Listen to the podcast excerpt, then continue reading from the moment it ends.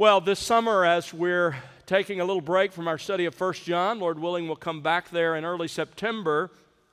But we are considering the legacy of knowledge and practice that was handed down to us as God's people from the past, but sadly, that the Christian church in our day has lost, particularly over the last 150 years.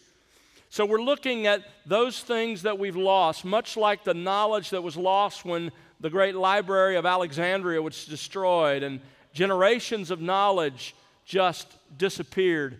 Sadly, that's happened from the Christian church. We're looking at what are some of those key things that the Christian church has lost. First, we considered the legacy of expository preaching. The last couple of weeks, we focused on the legacy of music in worship, or worship in music might be a more accurate way to say it. Today, I want us to consider the legacy of absolute truth.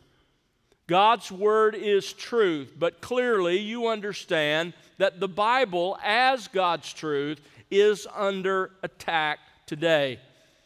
I think the most intimidating attack for many believers comes from skeptics, atheists, and false teachers in academic robes who refer to themselves as biblical scholars. For example, one of the best known is a man named Bart Ehrman. Ehrman teaches at the University of North Carolina in religious studies. By the way, beware, parents. If you send your kids to a school that has any semblance of religious studies or a religious past, you are sending them to predators who will prey on their faith today. It is not the school you once knew about. They'll meet men like this man. He was originally Episcopalian, but, but as a teenager, he made a profession of faith in the biblical gospel. He later attended Moody Bible Institute and Wheaton College. Sadly, in his doctoral studies at Princeton, he was indoctrinated with liberalism and lost his faith. Eventually, he became, and today is something between an agnostic and an atheist. But he still presents himself as an expert and a scholar on the Bible. He's written 30 books, he teaches internet courses, and all of that is designed to attack the historic Christian faith that he personally hates and to do so under the guise of legitimate academic scholarship. Not surprisingly, Ehrman centers his attacks on the scripture. This is what he writes, quote, "The Bible is filled with discrepancies, many of them irreconcilable contradictions. Moses did not write the Pentateuch, and Matthew, Mark, Luke, and John did not write the Gospels. The Gospels are at odds on numerous points and contain non historical material. It's hard to know whether Moses ever existed and what exactly the historical Jesus taught. Many of the books of the New Testament are written not by the apostles, but by later writers claiming to be apostles. And then he says this the Bible, at the end of the day, is a very human book, end quote. Now, he rejects the resurrection of Christ, he rejects all the miracles of Scripture, and on and on it goes. What you need to understand is that is actually tired, old, last century liberalism spewed out by an angry apostate atheist who happens to have several degrees behind his name. He desperately wants others to reject the Bible as he has. He uses old arguments that have been answered, ironically, answered by former professors at Princeton, the very place he learned this stuff, as well as he misrepresents the Bible at times, in many cases, and at times, frankly, it's hard not to think that he just lies. He says things like this quote, None of the apostles claimed that Jesus was fully God and fully man. Jesus' divinity was part of John's theology, not a part of Jesus' own teaching, end quote. Now, whether it's from Bart Ehrman or many others that are out there that you can hear and hear about, today's attempts to discredit the scripture really come in three main attacks.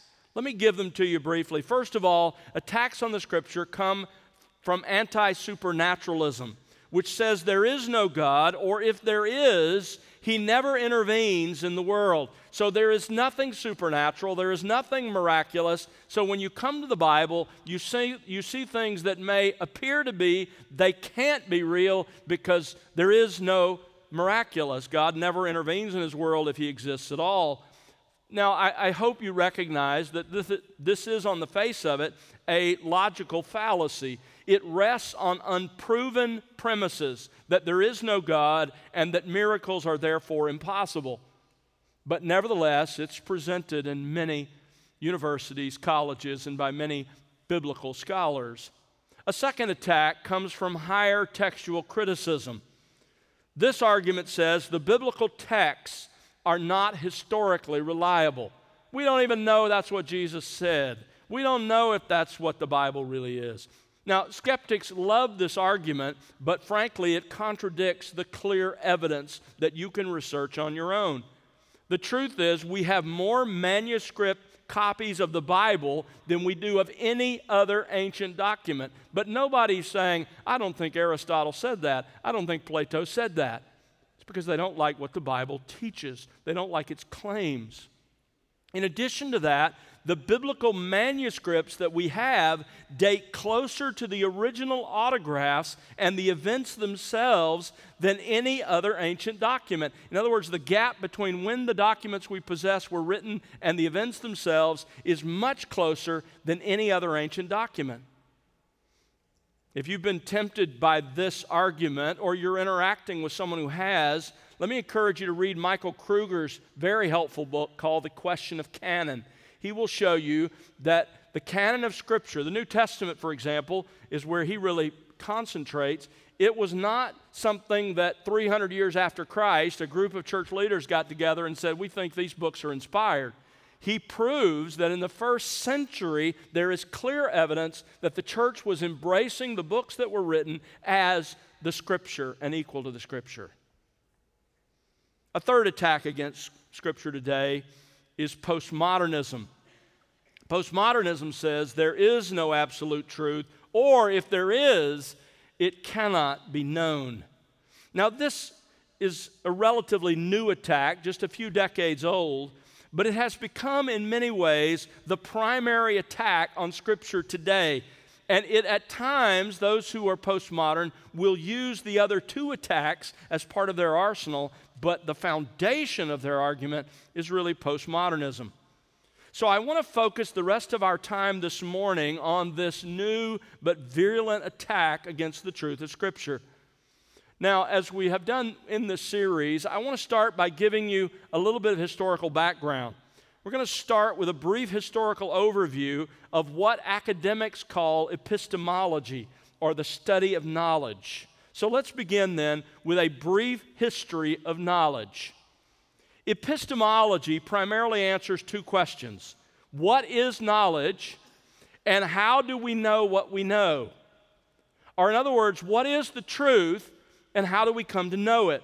Now, when you look back through human history, historically, there have been three primary views of epistemology. First of all, there is pre modern epistemology. This says that truth comes to us through divine revelation. From creation through even the, the times of the ancient Greek philosophers, and until about 400 years ago, as we'll see, there was nearly universal agreement on this. Our knowledge as human beings depends on divine revelation. Of course, there were many who didn't believe in the true God, but they believed that revelation was from, from false gods in nature or the false gods uh, who made up their pantheon. Others, of course, believed in the true God, believed in his, the revelation in his creation and in the scriptures. But regardless, there was nearly universal agreement that what we knew for sure, the truth we knew, came to us through divine revelation. That brings us to a second historical view, and that is modern epistemology.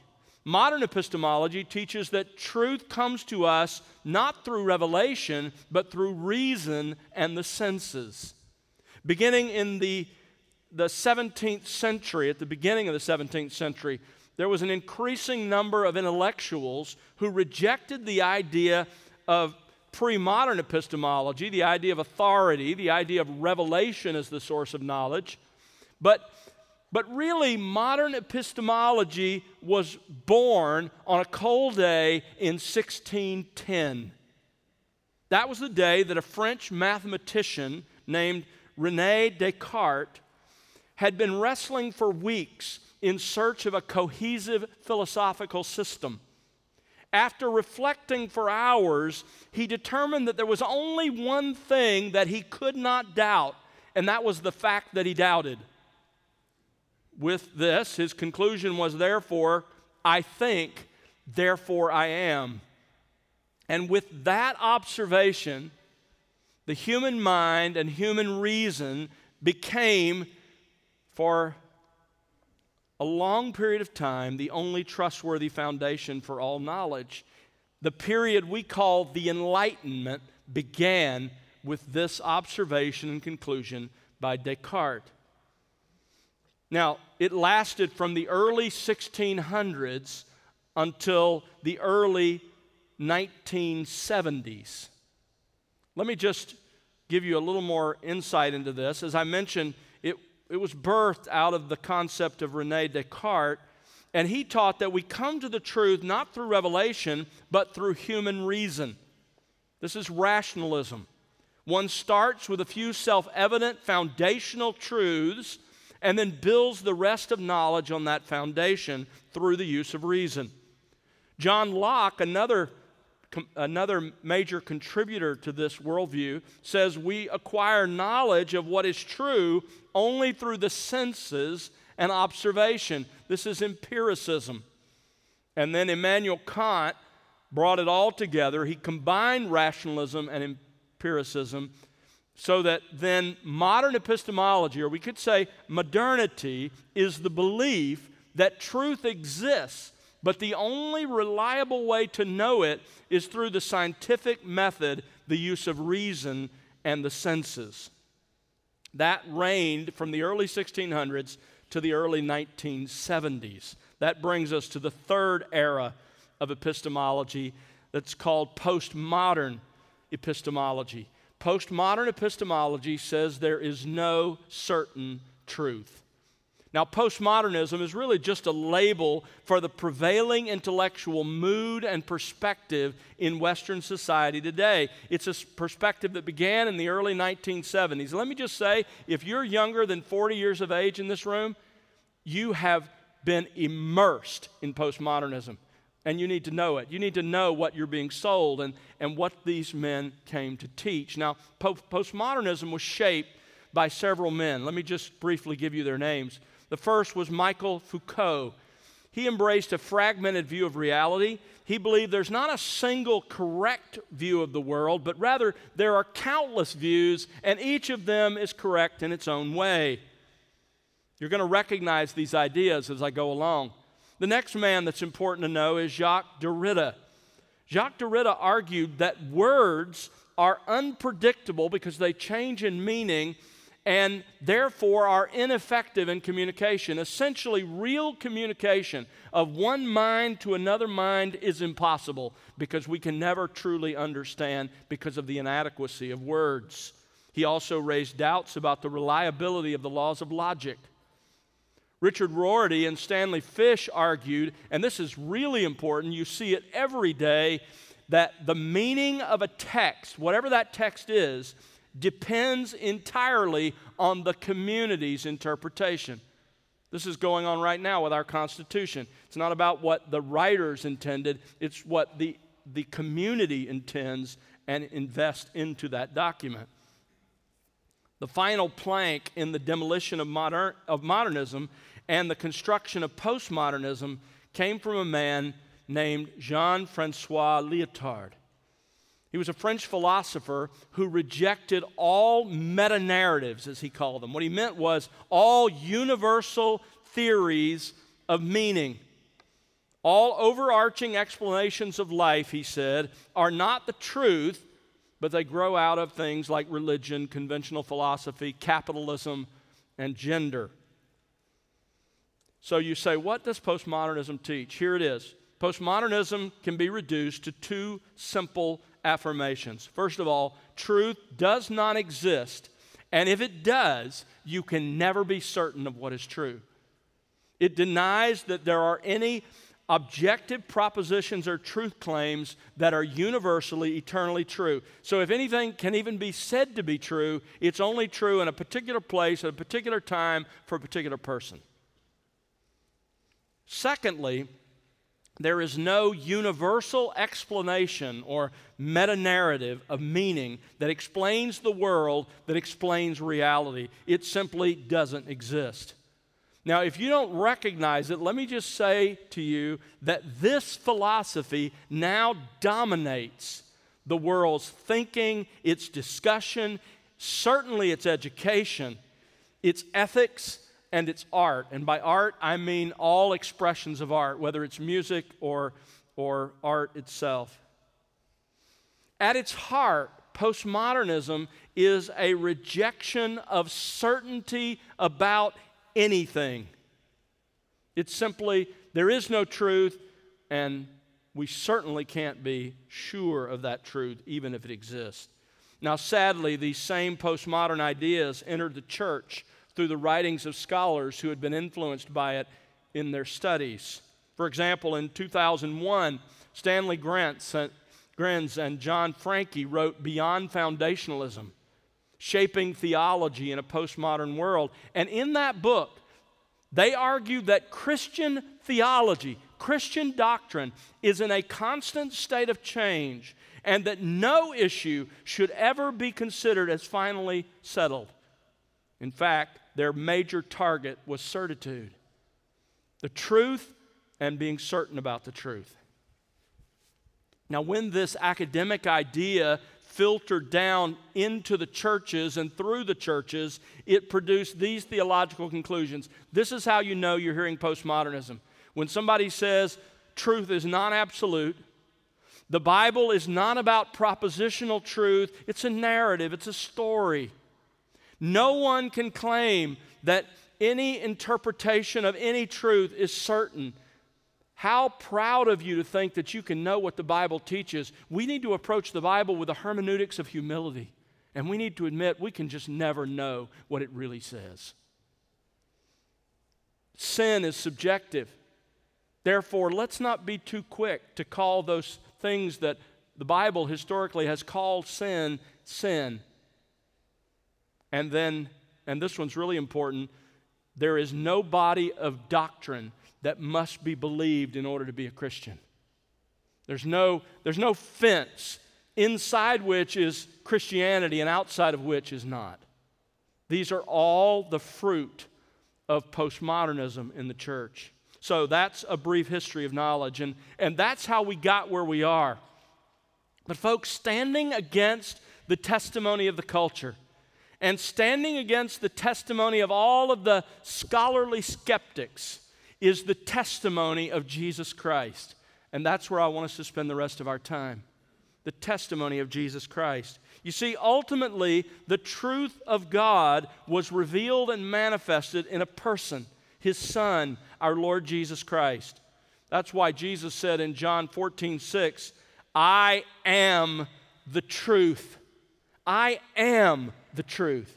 In other words, in a world like ours, adrift in a sea of relativism and uncertainty, Jesus claims that everything he is, everything he says, and everything he does is absolutely, unequivocally true. And everything else is false.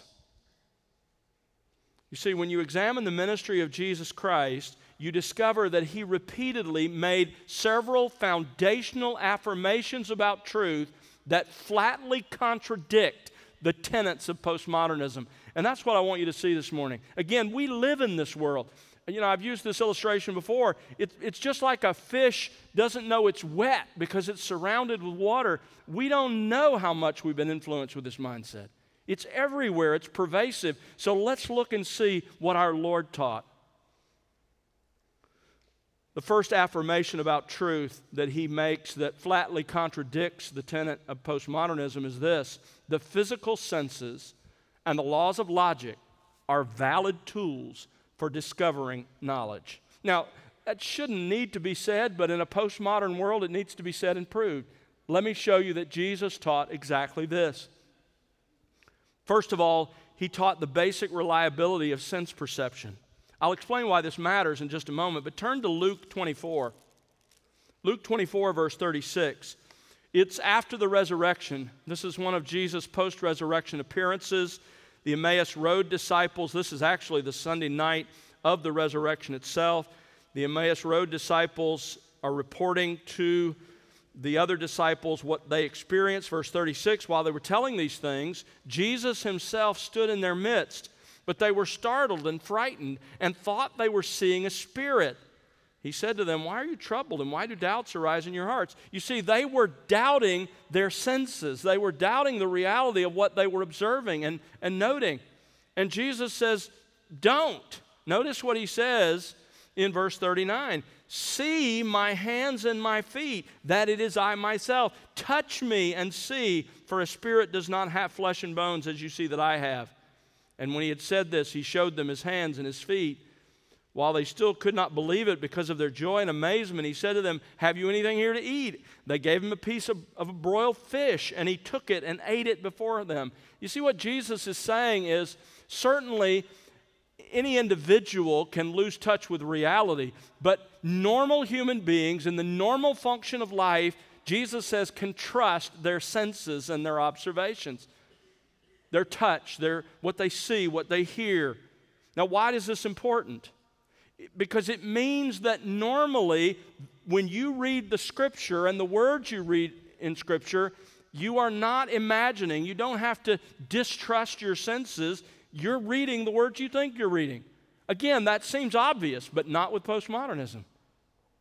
Jesus affirms the basic reliability of sense perception. He also affirms the foundational laws of logic. Robert Reymond writes Christians believe that their God is rational, that is, he is logical. This means that he speaks in a way that indicates that the laws of logic are laws of thought, listen to this, original with and intrinsic to himself. God doesn't contradict, he's not irrational. So let me just give you two laws of logic that Jesus clearly affirms that fly in the face of postmodernism. First of all, Jesus affirms the law of non contradiction. That is, that a proposition and its denial cannot both be true. You can't have this proposition and its denial and say, well, it's all true. Formally stated, it's stated like this A cannot be A and non A at the same time and in the same relationship.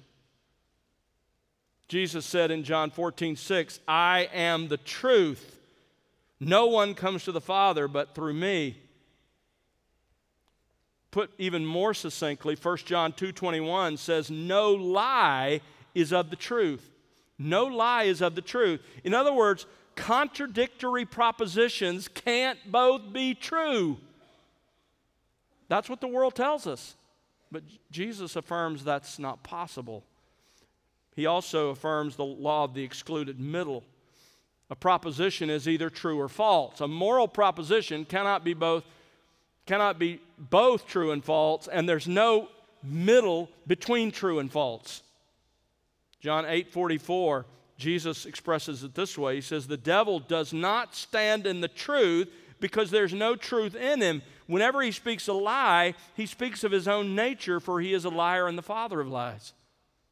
The point is, it's true or it's error. It's truth or error. It's, it's true or it's a lie. He denies that middle between the two. Now, again, those, those seem like they should be obvious, and for most of us, we work in a real world where we affirm those things, but the philosophers deny them. Jesus affirms them. Let's move on. Secondly, Jesus affirms that language is fully capable of expressing truth from one mind to another. John 8 26. The things which I heard from God, these I speak to the world. He says, I heard what God communicated to me, and I have now spoken that to you. John 12, 49. I did not speak on my own initiative, but the Father himself who sent me has given me a commandment as to what to say and what to speak. And Jesus is implying, that's what I've spoken. You've heard me, you understood that. Language can, in fact, express truth from one mind to another, whether it's from the mind of God to Christ or whether it's from Christ to those who heard him. Robert Reymond writes this Every theory that would endorse the idea that literal truth cannot be revealed or communicated propositionally from God to man because language per se is incapable of such is ultimately attack against Jesus Christ. For in the days of his flesh, Jesus Christ taught the multitudes using the known languages of Aramaic and Greek, claiming as he did so that he was imparting eternal truth. End quote. Number three, Jesus affirms that God has revealed his absolute truth to us through human agents, language, and propositions. You see, the Old Testament clearly stated about the Word of God points such as this Psalm 119, 89. Forever, O Lord, your word is settled or stands firm in heaven. Psalm 119, 160 the sum of your word is truth. When you look at all of Scripture, it is truth, and every one of your righteous ordinances is everlasting. So, whether you're looking at a specific ordinance of God, a specific statement of God, or whether you're looking at the sum total of them, it's truth. That's what Jesus affirmed. He affirmed it of the Old Testament Scripture. One of my favorite passages is Matthew 5, where in the Sermon on the Mount, Jesus talks about the Old Testament in verses 17 and 18. He says, Do not think that I came to abolish the law of the prophets. I did not come to abolish, but to fulfill. For truly I say to you, until heaven and earth pass away, not the smallest Hebrew letter, not the smallest pen stroke shall pass from the law until all is accomplished. Law and the prophets was was Jewish shorthand for the entire Hebrew scriptures, what we call the Old Testament, the 39 books that make up our Old Testament. And Jesus says that body of writing will be accomplished. It's entirely true to the smallest Hebrew letter that looks like our apostrophe, and even to the smallest pen stroke that distinguishes one letter from another. Think of our capital O in English and our capital Q. Those are distinguished by just a little squiggly line at the bottom. That's the kind of thing he's talking about in Hebrew. It's entirely true down to the, the last pen stroke. Christ often affirmed the Old Testament canon's truth claims. He always called the Old Testament the Word of God. In John 10 35, he says, The scripture, the holy writings cannot be broken. By the way, in context, his argument there is based on one word from the Hebrew Old Testament, the word God's. The scripture cannot be broken. 24 times in the gospel, we read something like this It is written, followed by an Old Testament quotation. Jesus absolutely affirmed what we call the Old Testament as the Word of the living God. God has also revealed His truth, Jesus taught in Jesus' own teaching. In Jesus' own teaching. John 7 16. Jesus answered them and said, My teaching is not mine, but his who sent me. John 8 40, you are seeking to kill me. Listen to this. A man who has told you the truth which I heard from God. John 17, 14, Jesus is praying in his high priestly prayer, and he says, Father, I have given my disciples your word. And I love John 18, 37. He's before Pilate, and Jesus says this For this I have been born, and for this I have come into the world to testify to the truth. Everyone who is of the truth hears my voice. Jesus affirmed that God had revealed himself through his own teaching. Thirdly, also in the apostles' writings. Jesus pre authenticated the truth of the New Testament by choosing those who would write it. And he explained how the authors, the apostles, would be protected and guided in their writing. In John 14, 26, he says to his disciples, the Helper, the Holy Spirit, whom the Father will send in my name, he will teach you all things and bring to your remembrance all that I said to you. It's not a promise to you, it's not a promise when you take your next test at school. That's a promise to the apostles that when it came time for them to write, the Holy Spirit would teach them what Christ had not had time to teach them, and that he would bring to their remembrance all that happened. So when John writes 50 to 60 years later, writes his gospel, how did he remember all that? You say, I can't remember what I did yesterday. The answer is Christ said, I will make sure you remember through my Holy Spirit. Folks, Christ could not have been clearer or more direct about his confidence in the truth of the Scripture, both the Old Testament and the New Testament. Both the Old Testament, what he himself taught, and what he would teach through his apostles, the ones he chose as his proxies. To reject the truthfulness of Scripture is to reject the testimony of Christ himself. There's a fourth affirmation Jesus made about truth, and that is truth can be rationally comprehended by the mind. Again, that seems pretty obvious to us, but it's not obvious in a postmodern world. Jesus affirmed this in Matthew 12, verses 3 and 5. He says to the religious leaders of Israel, Have you not read? He uses that same expression seven times in the Gospels, rebuking them. Jesus, in saying that, is calling for a straightforward, rational, grammatical, historical interpretation of the Scripture. He says, You can understand this. Read it. You should be able to get it.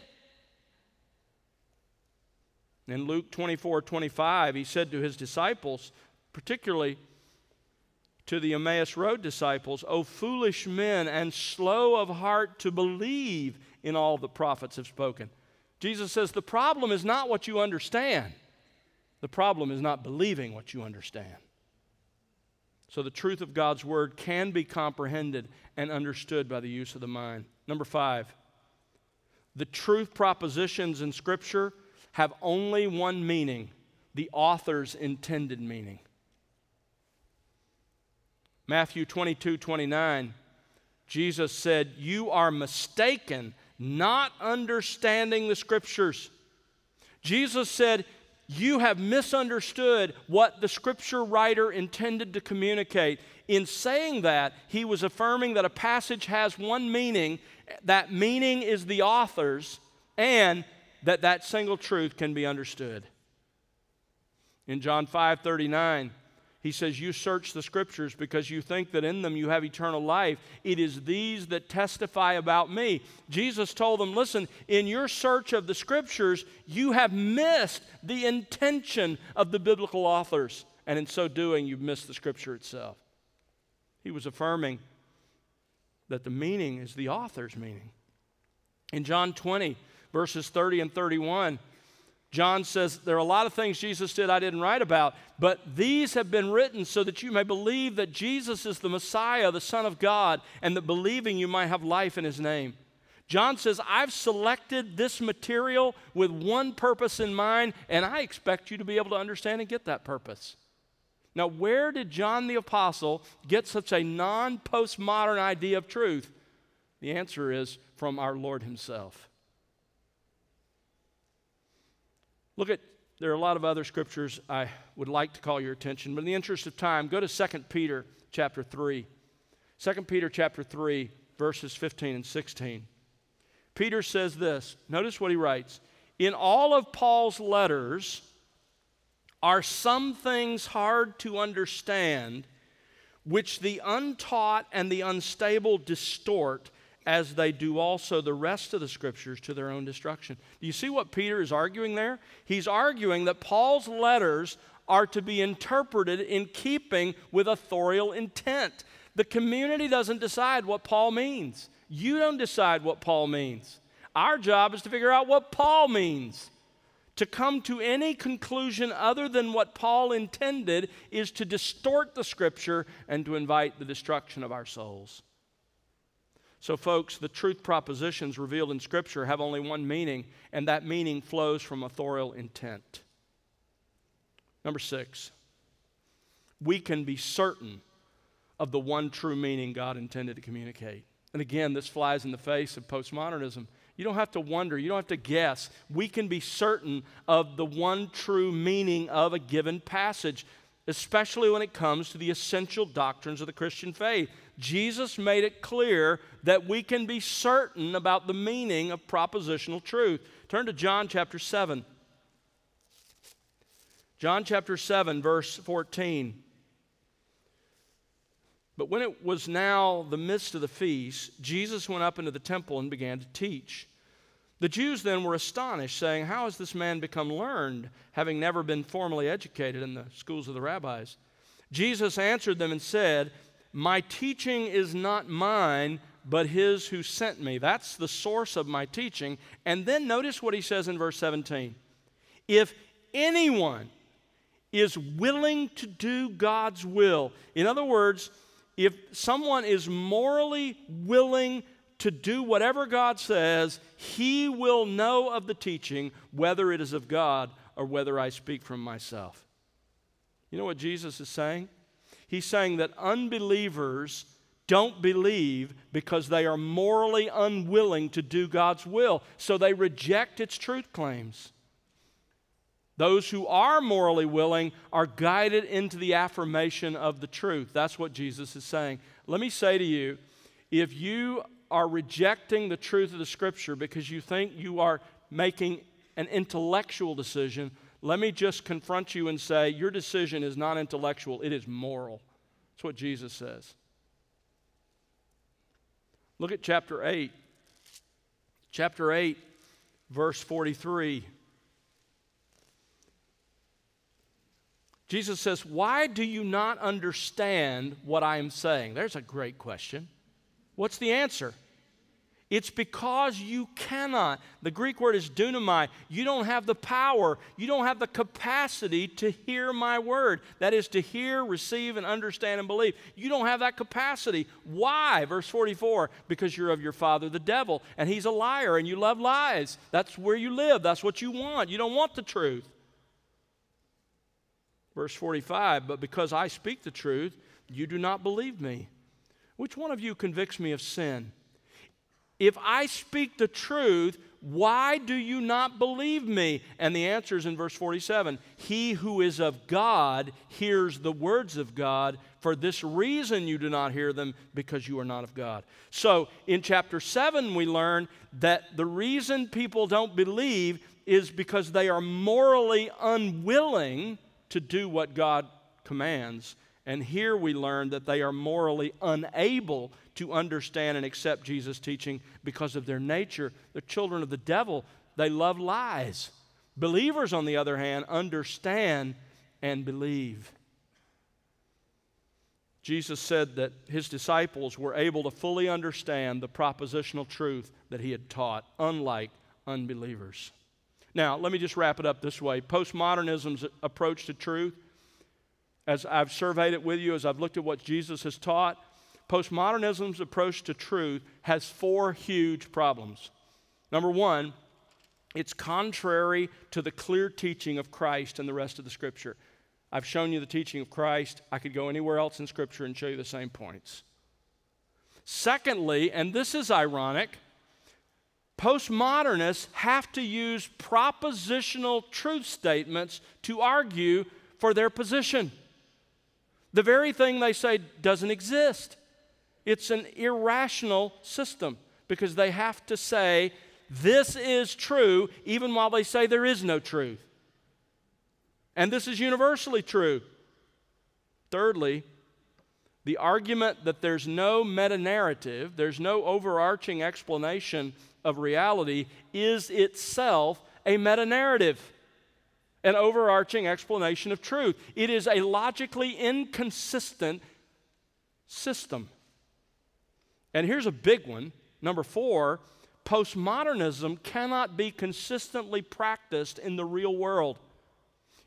No postmodernist wants his employment contract to be interpreted by the reader or by the community.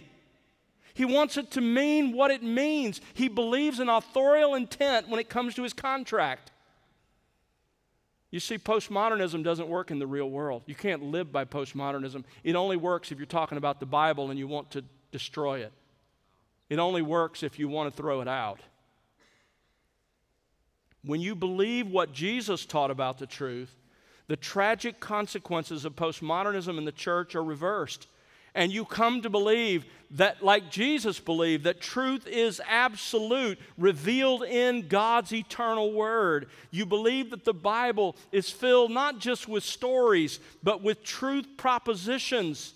You believe that we can be certain about the interpretation of all essential truths. You believe that sin is not subjective, defined by the community, but it is objective, revealed by the God who created us and has a right to tell us what to do. There are lists of sins in the Bible. And, maybe most importantly of all, you believe that there is a distinct body of necessary doctrine that must be taught, believed, defended, and passed on to the next generation to be a Christian. Turn to Jude. Jude, our Lord's half brother, makes this so clear. Jude, verse 3 Beloved, while I was making every effort to write to you about our common salvation, I felt the necessity to write to you, appealing that you contend earnestly, fight for the faith which was once for all handed down to the saints. There is a body of doctrine that must be believed to be a Christian. Fight for it, defend it, and don't be surprised when there are people that attack it, even who claim to be Christian or claim to be biblical scholars. Verse 4 For certain persons have crept in unnoticed, those who were long beforehand marked out for this condemnation ungodly persons who turn the grace of our God into licentiousness and deny our only Master and Lord, Jesus Christ. Beware. Postmodernism and so many other isms that exist are out to undermine the truth of God because they come from Satan, the arch enemy of God, and they want to do everything they can to undermine your faith. So here's the question Are you going to believe some scholar on the internet, some guy who wrote a book who can't get his own life together? Are you going to put your life and eternity in the hands of Jesus Christ, the only person in the history of humanity who's worthy of your trust? That's what it comes down to. I hope your affirmation is of Christ the Lord. Let's pray together.